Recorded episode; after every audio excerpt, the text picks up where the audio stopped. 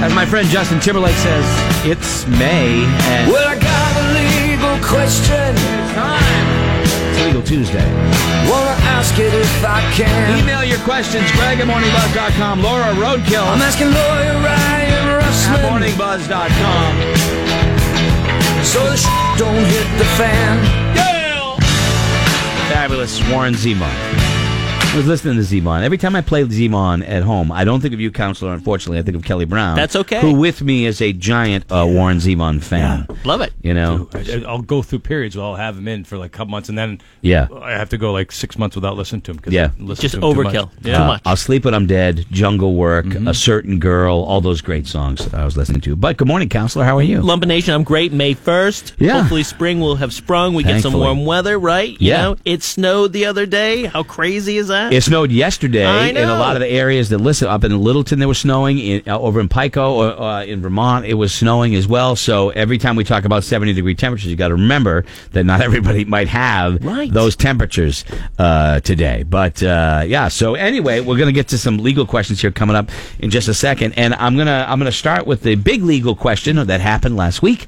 You know, we find out that Bill Cosby uh, was uh, found guilty of- of three counts of, um, of of what he did. I forget the actual term. I don't want to misnomer it, but I have to admit, I was kind of surprised. I was too.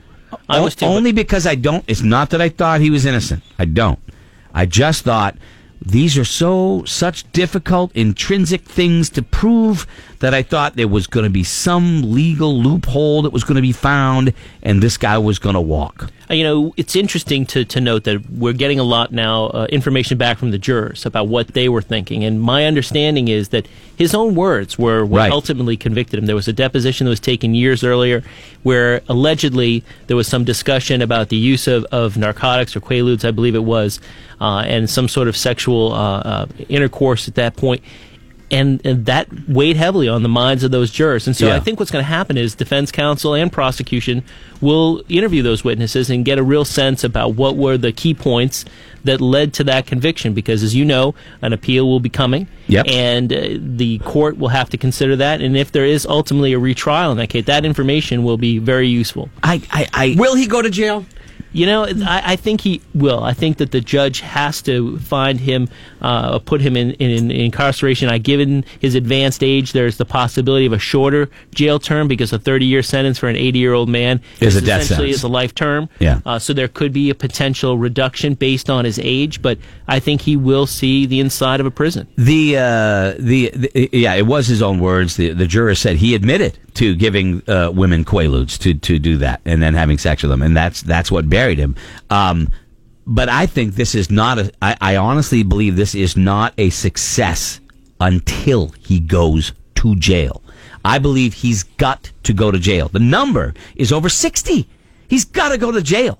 They found him guilty. You can't let this guy, advanced age notwithstanding. Right. I think that there He's will be- serve. Yeah, there will be a period Yeah. of time where he will be incarcerated, mm-hmm. and it may be truncated given his advanced age. And, and you two can understand the prison system is going to have a difficult time housing him because you have a celebrity status with a man of advanced age. They have to make accommodations to ensure that he's safe, Yeah. um, that he's protected. And so the problem in that circumstance is that you can't keep someone in solitary confinement like that because that's cruel and unusual punishment. But there may be limitations in terms of how do you incarcerate Bill Cosby in a general population. I don't care think about you this can. cruel and unusual punishment because you're in uh, solitary. I don't care. You know, cruel and unusual. I don't know, raping sixty women. I, I mean, that's just ridiculous. Maybe Uh, you listen, can't I- also double it up with more cruel and unusual punishment to that person. Uh, all right, I'm, that's an argument for another time. I I'm sorry. There, there are I'm scales sorry. of justice in, so they have to be weighed on, on Um, both sides. So let me ask you this: Sure. with the appeal process, I mean, this could be s- and uh, this could be stretched out until this guy passes away. there's been some commentators that have actually talked about that that with all the appeals once they're ultimately all exhausted and he has the financial resources Sure. to extend this for years that it, given his advanced age he may never see the inside of a prison and All right. that's possible We'll, so we'll, we'll come back. We have to Okay. break, but we'll come back and Sure. we'll get to listener questions. We've Great. got your questions. Email them. Greg Roadkill Laura at morningbuzz.com. Legal Tuesday with Ryan Russman is next. Roger, we'll be right back. Roger. What? I'm Roger. This is Greg in the Morning Buzz.